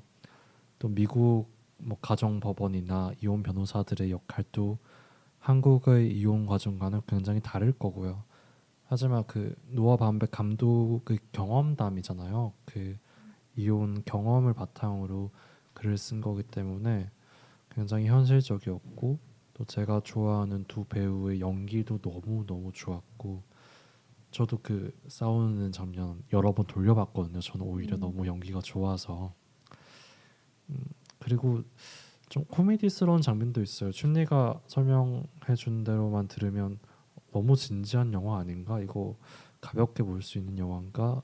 어, 생각하실 수도 있는데 완전 코미디 영화. 대부분 그 장면을 차지하는 어, 법정신과 또 변호사와 의뢰인 간의 관계성 또 대화하는 장면들 보면 노아 바문백이 굉장히 그 대화 글을 일상적인 대화를 굉장히 맛있게 쓰잖아요. 그래서 코미디 영화라고 봐도 되고 특히 저는 그 아카데미상 받았던 걸로 기억하는데 로라 던 이 노라 역할 그러니까 변호사 니콜의 변호사 역할을 맡은 로라 던 연기가 너무 좋았던 걸로 기억하고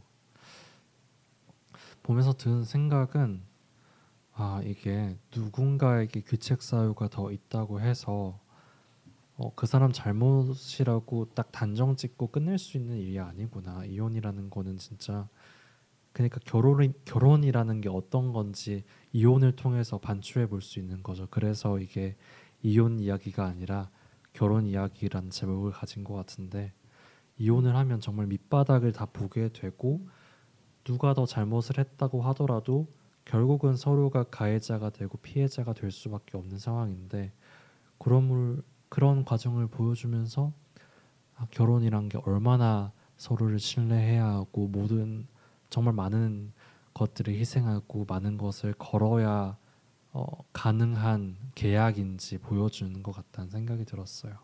네, 그래서 이 영화의 제목이 이혼 이야기가 아니고 결혼 이야기인 이유도 아까 말한 것처럼 이혼 과정을 통해서 결국 결혼 생활을 반추하게 하는 그런 영화이기 때문인 것 같습니다. 어, 니콜 역시도 본인이 결혼하고 난 이후에 어떤 삶을 살았고 또 찰리로부터 어, 어떤 상처를 어떻게 입었었는지 어, 찰리 역시도 마찬가지고 그런 어떻게 그렇게 되었는지가 이제 뭐 각자 변호사라든지 서로의 어, 배우자에게 이야기를 하는 과정에서 다 드러나잖아요. 그래서 뭔가 보는 사람에게도 어 그래서 뭔가 어떻게 결혼 생활을 유지를 하는 것이 뭔가 두 사람이 함께 반려해가는 그런 과정에서 어떤 것이 가장 중요할지 세, 많은 생각을 던져주게 하는 그런 영화였던 것 같습니다. 그리고 영화가 굉장히 촬영도 좋고 그 촬영을 좀 빈티지한 필름 느낌으로 찍었잖아요. 그래서 음. 보는데 굉장히 눈도 즐겁고 음악도 굉장히 맞습 좋았던 걸로 기억해요. 네, 편안한 랜, 느낌이죠. 네, 랜디 뉴먼이 보니까 음악 감독을 맡았네요. 저희가 뭐 토이 스토리 음악도 틀고 그랬잖아요. 음. 랜디 뉴먼의 음악도 굉장히 좋았습니다. 음. 저희가 이렇게 영화 얘기까지 마치고 또 인간과 반려 물건 또 인간과 반려 동물 간의 관계를 얘기해봤는데 결혼 이야기에 이어서 인간과 인간 사이의 관계 반려인에 대해서도 간단히 좀 얘기하고 넘어가고 싶어요. 네. 춘리가 꿈꾸는 반려인의 모습이 있는지 아니면 침리는 언젠가 결혼을 하고 싶다는 생각이 음. 있는지 궁금한데요. 어 진짜 어려운 질문이네요.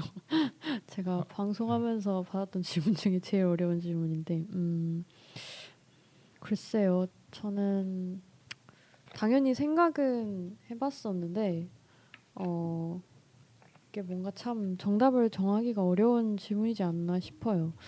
우선 반려 원하는 반려인을 이야기하기 앞서서 어떤 일화가 하나 생각이 났었는데 예전에 어떤 분이 저한테 그 너가 원하는 혹은 너가 꿈꾸는 이상적인 연애가 있냐라고 물어본 적이 있었어요. 근데 그때 이제 제가 뭐 다른 일이 좀 있어서 민감해진 것도 있었지만 그때 제가 아, 이상적인 거는 세상에 존재해서는 안 되고 기대해서도 안 된다 그러면서 좀 되게 버럭 뭐라고 하면서 퉁명스럽게 대답을 한 적이 있었거든요.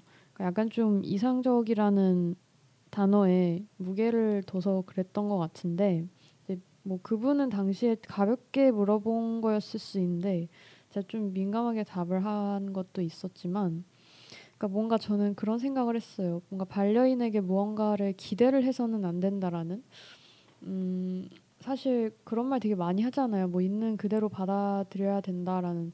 근데 그게 참 쉽지가 않은데 어, 물론 받아들일 수 없는 정말 뭐 심각한 결함이 있는 거에 대해서는 뭐 개선이 필요하겠지만 뭔가 내가 내 입맛대로 상대방을 음, 고치려고 하는 뭔가 그런 태도는 좀 제가 조금 그런 면이 있었던 것 같아서 그런 부분은 제가 고쳐야 될 것 같고 어, 결혼 같은 경우에는 최근에는 제, 저는 나이가 스물여섯 살인데 한국 나이로 어 이게 뭐 오히려 제가 지금은 막 취업 준비를 하고 있고 뭔가 직장이나 거취 이런 것들이 확실하지 않아서 그런지 최근에는 막 굉장히 먼 얘기, 되게 피곤한 이야기처럼 느껴지는 것 같아요.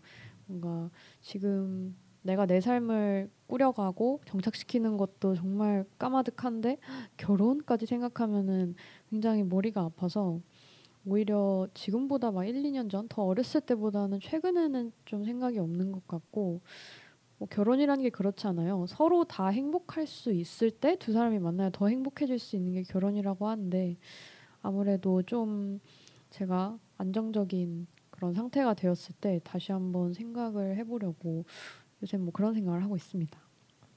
수는 어떤가요? 또 뭐 결혼 하면 좋을 것 같긴 해요. 근데 할 수 있느냐가 문제긴 한데 음. 뭐, 뭐, 경제적인 요건 이런 거 다 제외하더라고 제외하더라도 내가 누군가와 함께 사는 게 좀 적합한 사람인가 내가 다른 사람 과 함께 살았을 때 더 행복해질 수 있을까라는 고민이 드는데 뭐 그냥 상상만 했을 때는 좋고 재밌을 것 같다라는 생각도 들고 네 그렇습니다. 저는 하고 싶은 쪽에 가까운 것 같아요. 그나저나 침리한테 이상형 물어보셨던 분은 되게 당황하셨을 것 같아요. 혹시 그분과 이제 연락을 안 하신다거나 그러진 않는지. 어, 노코멘트 하도록 하겠습니다. 네, 그러면 만약에 우리가 반려인과 함께 산다고 했을 때 지켜야 될 게 뭐가 있을까요? 뭐 그런 거 있잖아요. 집안 일은 어떻게 어떻게 그렇게 뭐 월요일엔 누가 뭘 하고 화요일엔 누가 뭘 하고 이렇게 나누는 경우가 있다고 들었는데 그거는 그렇게 효과적일 것 같지 않고 음, 생활 패턴이 비슷하면 다 해결될 것 같아요. 음. 뭐 자는 시간, 일어나는 시간이 비슷하다거나 같이 뉴스를 봤을 때 서로에게 성내지 않고 같이 비슷한 결로 얘기할 수 있다거나 또 이런 건 중요한 것 같아요. 각자 뭐, 뭐 아무리 공용으로 사용한다고 해도 서로 서로 사용하는 물건 같은 게 있을 텐데 이런 거를 음. 두 가구가 합하는 거니까 잘 정리하고 버릴 거 잘 버리고 정리 정돈 잘하는 거 이런 게 중요하지 않을까? 침리는 어떻게 생각하시나요? 음, 저는 말 말이 가장 우선 중요하다고 생각을 하는데 이제 이 말을 말이 이루어져서 나타나는 그 대화. 그래서 저는 만약에 결혼을 한다면 결혼 생활 초반부터 대화를 많이 하는 습관을 들여놔야 될 것 같아요. 물론 뭔가 저의 성격상 그런 게 가능할 것 같은 사람이어야 결혼을 할 것 같긴 하지만 큰 일이든 작은 일이든 계속 공유를 하는 그런 습관을 들여야 나중에도 사실 뭔가 감정적으로 부딪히는 일이 생겼을 때나 큰 어려움이 있을 때는 어, 물리적으로든 심리적으로든 여유가 없어져서 대화를 못하는 경우가 생기잖아요. 그래서 그런 순간이 왔을 때에도 평소에 대화를 많이 하는 습관을 들여놓으면은 어, 뭔가 그런 어려움이 닥쳐도 뭔가 이후에 다시 대화를 재개하는데 좀 어려움이 없지 않을까 이런 생각이 들어서 저는 대화를 많이 나누는 게 어, 반려인과 살 때 가장 중요한 부분이라고 생각을 합니다. 그리고 대화를 또 많이 나눠야 되는 이유가 뭔가 이 사람이 나와 같지 않다, 늘 나와 같이 생각하지는 않는다라는 거를 깨닫게 해주기 때문인 것 같아요. 이거는 제가 최근에 알게 된 어떤 희곡 중의 일부인데 그 T.S. 엘리엇이라는 미국 작가의 그 칵테일 파티라는 희곡이 있어요. 근데 이 희곡도 어, 좀 문제가 있는 부부의 이야기를 다루고 있는데 여기서 이제 그런 구절이 나오거든요. 뭐 약간 번역투라서 좀 이상할 수는 있지만 어, 상대와 내가 같다라고 여기는 것은 때로는 함께 부숴야 할 유용하고 편리한 사회적 간습이다. 매 만남마다 우리는 이방인을 만나고 있다는 것을 기억해야 된다. 이런 구절이 있어요. 그래서 사실 당연히 매 순간마다 이 사람은 나의 나와 좀 다른 사람이다라는 게 라는 걸 마주하는 게 당연한 일인데 그걸 받아들이는 게 때로 어렵기 때문에 어, 왜 나처럼 생각 안 하지? 왜 나같이 행동 안 하지? 이러면서 좀 부딪히는 일이 생기는 게 아닌가 싶어서 저는 대화를 많이 나누면서 어, 우리가 항상 서로가 어쨌든 이방인이다라는 거를 이해를 하고 좀 맞춰 나가는 그런 시도를 하는 게 중요하지 않나 그런 생각이 들었습니다. 그쵸. 한 뭐 예를 들어 마흔 살에 결혼한다고 생각하면 이 사람이 한 스무 살 때까지는 완전히 서로 다른 원가족 사이에서 사, 자랐을 테고 또 성인이 되고 또 20년 동안 완전히 다른 환경에서 생활을 했을 텐데 이렇게 다른 사람임에도 불구하고 내가 생각하는 건 내가 뭐 예를 들어 내가 청소하는 방식, 내가 음식을 뭐 하는 방식, 내가 설거지 설거지하는 방식이 옳다고 당연하게 생각하니까 이런 사소한 부분에서도 싸움이 나기 쉬운데 음, 차근차근 대화하는 습관이 필요할 것 같네요. 네. 저는 그 결혼을 하거나 뭐 동거인이 생긴다면 어, 그 사람과 음주하는 방법이 비슷했으면 좋겠어요. 음. 주량이라든가 좋아하는 술이라든가 음주 습관 뭐 주기 같은 게 제가 뭐 그렇게 술을 요즘 많이 마시는 편은 아니지만 마셔야 한다면 어, 연인과 마시는 게 제일 편하지 않을까라는 생각이 들고요. 같이 안주 좋아하는 안주 먹으면서 퇴근하고 맥주 마시면서 그런 게 좋지 않을까라는 사실 이것도 판타지죠. 네, 둘다 그럴 수도 있죠. 적절한 시간에 퇴근할 수 있는 부부여야 하니까. 어, 춘리는 반려인이 생긴다면 하고 싶은 게 있나요? 음, 저는 약간 뭐라고 표현을 해야 되는지 잘 모르겠는데 약간 좀 그 미친 사람처럼 놀 때 있잖아요. 그러니까 소위 저는 술을 마시진 않지만 어 그 술 먹었을 때 나오는 텐션으로 노는 그런 경우가 저는 종종 있거든요. 어 정말 친한 친구들 많이 아는 모습이 있는데 좀 그, 그런 텐션이 가끔 맞아줄 수 있는 사람이면 정말 재밌겠다라는 그런 상상을 몇 번 한 적이 있었어요. 그래서 왜냐하면 저는 사실 제가 웃음 장벽이 좀 낮은 편인데 진짜 별거 아닌 거 가지고 한 20분 동안 웃을 수 있거든요. 근데 뭔가 그런 코드가 잘 맞으면은 어, 되게 행복할 것 같다라는 생각을 했어가지고 같이 좀 미쳐줄 수 있는. 어, 그러니까 가장 뭐 편안한 뭐 가식 없는 모습을 보여줄 수 있는 사람을 만나고 싶다라는 뜻이겠네요. 네, 굉장히 잘 정돈된 언어로 표현을 해줬네요. 그렇죠. 뭐 근데 소위, 어, 음. 뭐 가족분들 앞에서 그러신 적은 없나요? 음, 뭐 그러니까 저는 되게 자아가 여러 개인 것 같은데 뭐 여기서 하는 모습 저기서 하는 모습 다르다 보니까 음. 네 지금도 사실 마음만 먹으면 할 수 있잖아요. 어, 그쵸. 마음을 먹기까지 굉장히 오랜 시간이 걸려서 20분 그렇지. 동안, 예. 20분 동안 계속 웃고 있으면 제가 옆에서 방송하고 있을 테니까 네, 마이크 꺼드릴 테니까 뭐 웃고 계셔도 되고. 되게 이상한 BGM일 것 같은데. 나쁘지 않을 것 같아요. 그래서 뭐 예를 들어 뭐 노래방 간다거나, 그러니까 노래방 가서 좀 네, 뭐 그런 것들 더 말을 하진 않겠지만 그막 빗속을 같이 뛰어다니는 이런 약간 그 로망이 하나 있었어요. 우산을 쓰지 않고 아, 비를 맞는. 할 수는 있는 침례가 할 수는 있는데 다른 한 사람이 같이 해줄 사람이 그쵸, 필요한 거구나. 예. 등을 떠밀어주고. 예. 그러니까 그걸 진짜 내가 하고 싶어서 해주는 게 아니고 본인도 그게 즐거워야 돼. 아 결혼하고 싶다고 하셨는데 조금 조금 힘들 수도 있겠다는 생각이 들고. 아뭐 미친 지 그러니까 뭐 인세인하다는 게 사람마다 기준이 또 다르니까요. 제가 생각했을 때 춤녀의 미친 짓은 뭐 그렇게 하드한 건 어려운 건 아니라고 생각합니다. 네, 뭐 살면서 꼭 하고 싶은 거, 그러니까 뭐 이게 대단한 거야 되는 게 아니고 꿈꿨던 거 이야기했던 거라서. 음. 네, 저희 그 계속 결혼 얘기만 했는데 사실 뭐 반려인이 생긴다는 게 꼭 결혼을 한다라는 것과 동의어는 아니죠. 결혼을 안 결혼을 안 하고 동거를 하는 커플이 될 수도 있고 특히 요즘 같은 경우는 비혼 가정도 많 비혼 가구도 많고 1인 가구도 많고 또 여성분들 같은 경우는 결혼 안 하고 친구들끼리 사는 경우도 많은 것 같더라고요.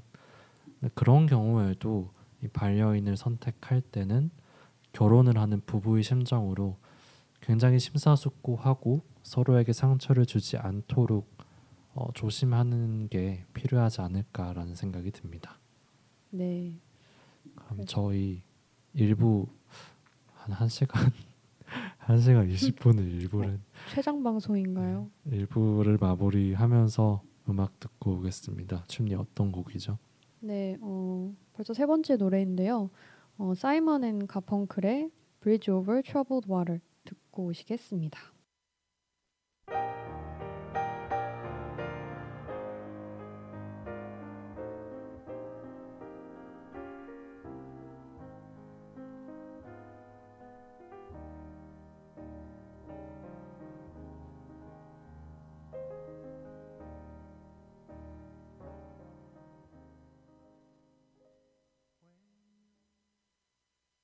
네, 노래 듣고 왔습니다. 1부 마무리했고 2부를 곧 시작하겠는데요. 어, 지난주에는 저 혼자 방송을 하느라 영화 수다 코너를 빼먹었어요. 근데 오늘은 다행히 심리가 오셔가지고 2부 영화 수다를 할 수 있게 됐습니다. 지금 저희 현재 시각이 방송을 7시에 시작했는데 8시 36분이 되었습니다. 어, 방송 시작하기 전에 춤리가 한 1시간 반 안에 끝내보자 라고 하셨는데 웬걸 어림없지 아, 이렇게 시간이 오버됐고요. 하지만 2부도 재밌는 수다가 기다리고 있기 때문에 시간이 길어져도 상관없다고 생각합니다. 오늘 영화 수다의 주제는 독립예술영화관 소개하기인데요. 저희가 뭐 소개한 영화 어, 이제껏 소개한 영화들이 어, 이런 독립 영화 독립 예술 영화 전용 극장에서 볼 수 있는 영화들이 많기도 했고 또 저희가 좋아하는 게 극장을 가는 건데 어, 최근에 이런 예술 영화관을 자주 가기 때문에 저희가 좋아하는 예술 영화관들에 대해서 소개해 드리는 시간을 갖고 싶었어요. 춤리가 가장 최근에 방문했던 어, 독립 영화 예술 독립 예술 영화 전용관이 어디가 있을까요? 어, 네, 저는 최, 가장 최근에 왔던 데 시네큐브고요. 광화문에 있는 시네큐브입니다. 최근에 아까도 방송 때 얘기했지만 이제 클로즈를 본 영화관이었어요. 저는 본가가 종로에 있는데 어, 종로에 위치한 어, 독립영화관이 두 곳이 있거든요. 방금 말한 시네큐브랑 그다음에 경희공 쪽에 있는 에무시네마가 있습니다. 그래서 저는 주로 이 두 곳을 네, 자주 다니는 편이고요. 그 중에서도 시네큐브를 어, 더 자주 다니는 것 같아요. 시네큐브는 이제 1관이 좀 더 넓은 영화관이고 2관이 작은 영화관인데 그 가끔씩 좀 큰 극장에서 보고 싶을 때가 있거든요. 그래서 제가 일관을 되게 좋아하는데 그래서 시네큐브가 저의 최애 영화관이라고 말씀드릴 수 있을 것 같습니다. 에모 시네마도 또 아 시네큐브랑 에모 시네마 두 곳 모두 저도 이름만 들어보고 뭐 어떤 영화사에서 주최하는 행사 같은 거를 이곳에서 한다 이런 홍보 글은 본적 있는데 어, 가보고 싶은 곳이네요. 네. 저는 어, 일단 종로에 게- 있는 영화관 소개해 주셨으니까 어, 전 신촌에 사니까 신촌 근처, 근처에 있는 영화관 한 곳 소개해 드리고 싶어요. 연세대 바로 근처에 있는 영화관이기도 한데 그렇죠. 네, 연희 연희동에 위치한 라이카 시네마입니다. 어, 이 스페이스 독이라고 굉장히 멋들어지게 생긴 복합 문화 공간에 위치한 곳인데요. 음. 단관 극장이고 좌석 수가 39석인가 40석인가 그럴 거예요. 음. 굉장히 작고 스크린도 대단히 작지만 음. 음향 시설이 이 크기에 비해 굉장히 좋고요. 또 좌석이 진짜 푹신하고 넓어요. 맞아요. 어, 거의 뭐 비행기 음. first class 같다는. 생각이 들 예. 정도로 그래서 웬만한 멀티플렉스에서 뭐 recliner석 정도가 아닌 이상 어, 라이카 시네마의 좌석을 이기긴 음. 힘들 것 같고요. 또 좋은 점이 어, 여기가 연대생 연 어, 연세대학교 학생이라면 할인을 많이 받을 수 있어요. 대학생이면 오. 천원 할인, 또 서대문구 마포구 소재의 대학생인 경우 천 원이 더 추가로 할인돼서 온라인에서 예매하실 때 뭐 평일 만 원 영화면 8천 원에 보실 수 있는 거죠. 어 세상에. 아, 몰랐어요? 그러니까 저는 네. 사실 라이카 시네마를 딱 한 번 가봤었는데 네네. 그 제가 바빌론을 두 번 봤거든요. 한 번은 혼자 보고 두 번째는 같이 보고 싶다는 친구랑 봤었는데 그때 이제 두 번째 방문 때 라이카 시네마를 갔었는데 이걸 몰랐어요. 그래서 음, 그냥 제가 내고 그때 아마 주말이었나 봤던 것 같은데요. 어. 그랬군요. 수는 최근에 라이카에서 본 영화 있어요? 최근에 자주 방문은 못해서 3월에 어 데런 아 그 감독 이름 뭐였더라 아무튼 브랜든 프레이저 그 남우주연상 받았던 영화 더 웨일이라는 음. 영화 봤었고 그 전에도 저, 저도 바빌론도 여기서 봤고 애프터 선도 음. 여기서 두번 봤고 그랬는데 너무 좋더라고요. 집에서 좀 빨리 걸어가면 10분 안에 도착하는 곳이라 어, 진짜. 또 2층에 카페가 있는데 그 카페는 되게 힙하게 생겼거든요. 거기서 마신 음. 콤파냐도 되게 좋았습니다. 테이블 엄청 크지 않았나요? 맞아요. 그 약간 네. 일식집 초밥처럼 맞아요. 커피가. 이동하는데 네. 저도 화- 저는 화장실 들릴 때 잠깐 이렇게 힐끗 봤었었는데 카페가 있어서 와 좋다 하고 갔던 기억이 나고 아까 좌석 얘기했었는데 진짜 제일 좋았던 게 저는 그러니까 열길이 굉장히 간격이 넓어가지고 음, 음. 어, 그게 너무 좋았어요. 약간 그쵸 좀 빨 약간 내 숨소리가 되게 신경 쓸 때 있잖아요. 조- 음. 좀 집중해서 영화를 볼때뭐 음, 되게 방해 없이 네. 시야 방해도 없고 음. 어, 좋은 분위기에서 영화를 볼 수 있는 곳입니다. 쾌적. 네, 음, 연희동 놀러 가실 일 있으면 또는 연세대학교 학생이신데 영화 어, 근처에서 보고 싶다라는 생각이 드시면 한번 방문해 보셨으면 좋겠어요. 네. 어, 제가 한 곳만 더 소개하자면요. 음. 그 메가박스 이수점 위에 위치한 아트나인이라고 있어요. 영화 배급사 N9 필름과 메가박스에서 함께 운영하는 곳인데 여기는 이제 영관이랑 구관 이렇게 두 개의 관이 있는데 이곳의 특징은 뷰가 굉장히 좋아요. 그 로비 쪽에 카페 뭐 식당도 함께 운영되고 있고 테라스가 있어서 굉장히 밖이 잘 보이고요. 또 영관에 들어가면 영화 시작 전에 옆에 유리창으로 그 벽이 돼 있어서 밖에 view를 볼 수 있거든요. 저녁 시간에 가면 해지는 것도 볼 수 있고 그래서 이수는 이제 신촌에서 좀 멀긴 하지만 근처 가실 일 있으면 가셨으면 좋겠고 이수가 몇 호선이죠? 6호선이었나? 초록색이 그 무슨 선이었지? 약간 연한 연한 초록색이었던 것 같은데. 아, 저는 9 9호선이요. 아 서- 그 건대 아 7호선? 7호선인가? 그랬던 것 같아요. 제가 서울 시민 된 지가 얼마 안 돼가지고 아 제가 저 2호선도 잘 몰라요. 물어본 제가 죄송합니다.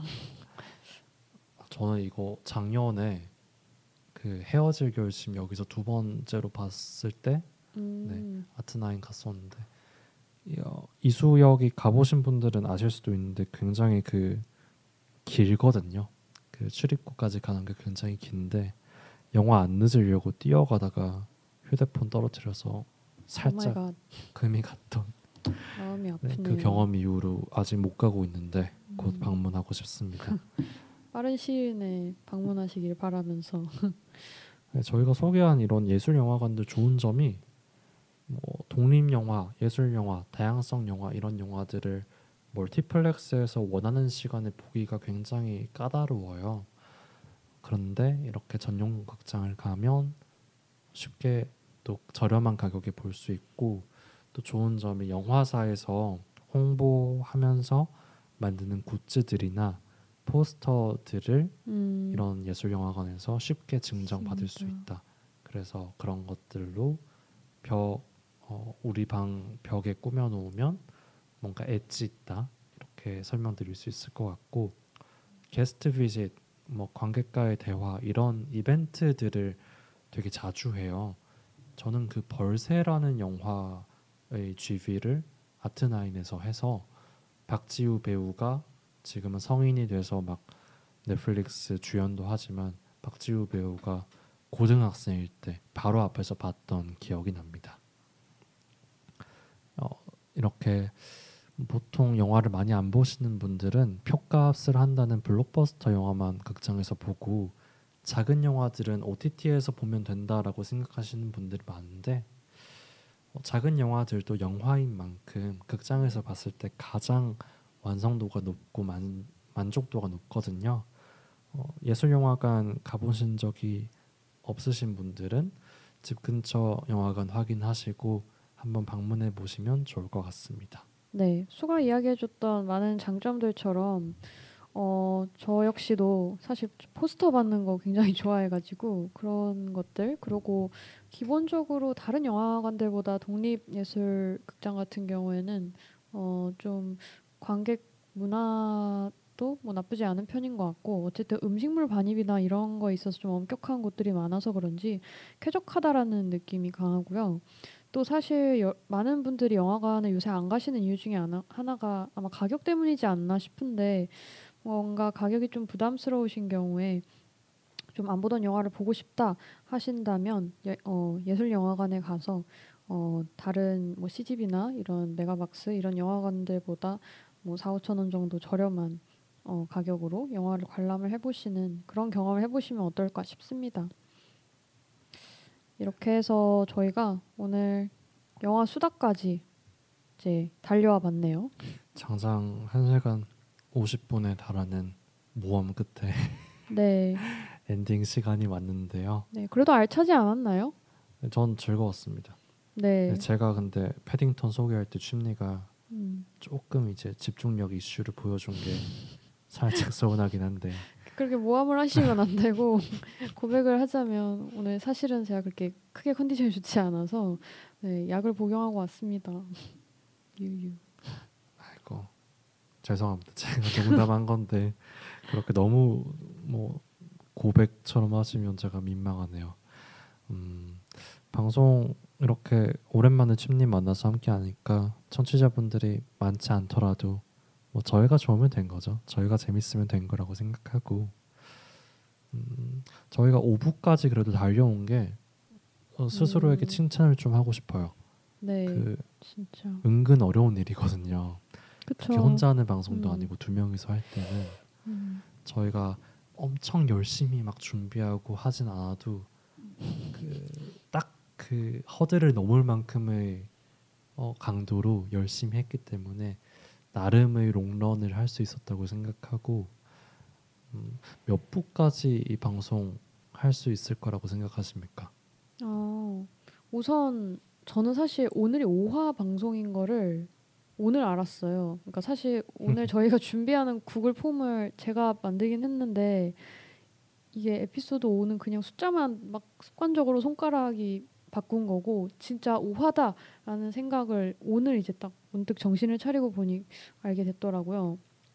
그래서 이게 6월이 되기 전에 다섯 편의 방송을 채웠던 게 제가 열불 하면서 처음이었던 것 같은데 어 오하 사실 청취자 여러분들은 저희가 몇 부까지 방송을 하셨으면 좋겠는지 되게 궁금하네요.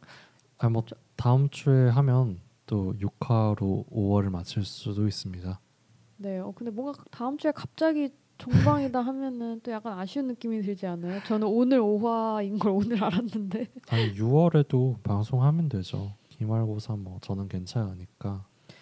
그래서 뭐 여유만 된다면 사실 저희가 원하는 만큼 연장해서 방송을 할 수는 있습니다. 여름 방학에 해도 되고 뭐 네. 실시간으로 시간 맞춰서 하기 힘들면 뭐 둘이 이제 방송 끝나고 얼굴 아예 안 볼 거 아니잖아요. 그쵸? 네, 왜 물어보시죠? 불안해가지고 확인받고 싶나요? 네, 불안해가지고 만났을 때 한두 시간 뭐 커피 마시면서 얘기하거나 하면서 영화 얘기하고 음, 뚝딱 그냥 올려도 오 재밌겠다. 되는 거니까. 카페에서 녹음하기. 카페 BGM처럼. 그때는 존댓말로 하면 너무 사람들이 이상하게 볼 것 같긴 한데 뭐 이렇게 재밌게 수다하고 방송하면 저는 7화는 최소한 갔으면 좋겠고 잘하면 8화까지. 근데 음. 8이 좀 예쁘지 않나요? 그렇죠. 뭔가 홀수로 마무리하면은 찝찝한 그런 느낌이 있을 수 있겠네요. 맞아요. 8화까지. 그리고 제가 솔로 방송 한번 했으니까 음. 제가 한번 쉬고 침리가 음. 이, 이 무기력함을 한번 느껴봤으면 좋겠다는 생각이 들고 네 오늘 방송 너무 즐거웠고 반려라는 주제에 대해서 뭐 영화 얘기도 하면서도 사연도 읽으면서 많은 생각을 하게 된 것 같아요. 근데 뭐, 뭐, 결혼 얘기나 이런 게 저희와 동떨어져 있는 얘기긴 하지만 뭐 그렇게 현실 때문에 부정적이라는 생각이 들기보다는 이렇게 함께 아웅다웅 잘 사는 사람들에 대한 상상을 하면서 전 좀 긍정적인 기운을 얻어가는 그런 기분인 것 같습니다. 음, 네. 오늘 방송 어땠나요? 맞습니다. 뭔가 사실 반려라는 주제가 굉장히 따뜻한 주제였던 것 같아요. 뭐 반려인도 그렇고 음, 뭐 우리 사연자분들의 뭐 반려묘라든지 본인만의 반려 물건 어쨌든 다 애착 관계가 어느 정도 형성되어 있는 그런 대상들이잖아요. 그래서 그런 이야기들을 같이 공유하면서 저도 좀 어, 굉장히 따뜻한 그런 기운들을 많이 받을 수 있는 방송이었던 것 같습니다. 그래서 많은 분들이 본인의 반려 대상과 함께 어, 늘 건강하고 크든 작든 행복한 모습으로 지내셨으면 좋겠습니다. 화이팅입니다, 여러분. 네. 다음 주 뭐가 됐든 6화의 주제는 하지만 조금 더 가벼운 주제로 하고 싶네요. 음, 네. 네. 뭐 활력 뭐 크게 안 무거운데요. 그러니까 주제 자체는 사실 무겁지 않은데 뭐 저희가 나누는 이야기들이 아니 이게 네, 딥할 수 있죠. 솔직히 말해서 연애랑 비슷하잖아요. 반려가 어떻게 보면. 음, 네. 근데 사연 받는 게 여간 쉬운 일이 아니거든요. 그쵸. 제가 봤을 때 연애 방송 하는 게 음. 사연은 제일 많이 온 것 같아요. 경험상. 다음 주 주제인가요? 네. 근데 또 딥한 얘기를 하기에는 너무 껄끄러운 주제라. 저희는 매주 딥한 얘기를 해왔습니다. 딥한 얘기가 부끄러우신가요? 부끄러운 건 아닌데 매번 할 수는 없잖아요. 저희가 한번 고민해서 또 재밌는 방송 준비해서 돌아오도록 네. 하겠습니다. 마지막으로 엔딩곡 소개해 드릴게요. 어, 구원찬 피처링 백예린의 너는 어떻게라는 곡인데요. 이 노래가 제가 정말 좋아하는 노래인데 오늘 방송 주제에 딱 맞다고 생각했어요. 가사도 가사인데 이 노래 뮤직비디오가 정말 정말 따뜻하고 기분 좋거든요. 어, 부부, 커플, 친구들, 부모와 자녀, 뭐 강아지와 강아지의 어, 반려인 뭐 이런 식으로 굉장히 많은 서로 반려라고 할 수 있는 관계의 사람들이 환하게 웃으면서 등장하는 뮤직비디오예요. 심지어 저희가 오늘 다루진 못한 반려식물과 어, 또 동반한 인간 한 명 이렇게 등장하기도 하고 반려라는 주제에 딱 맞는 노래인 것 같아서 너는 어떻게 들려드리면서 방송 마무리하도록 하겠습니다. 네. 여러분 안녕히 계세요. 안녕히 계세요.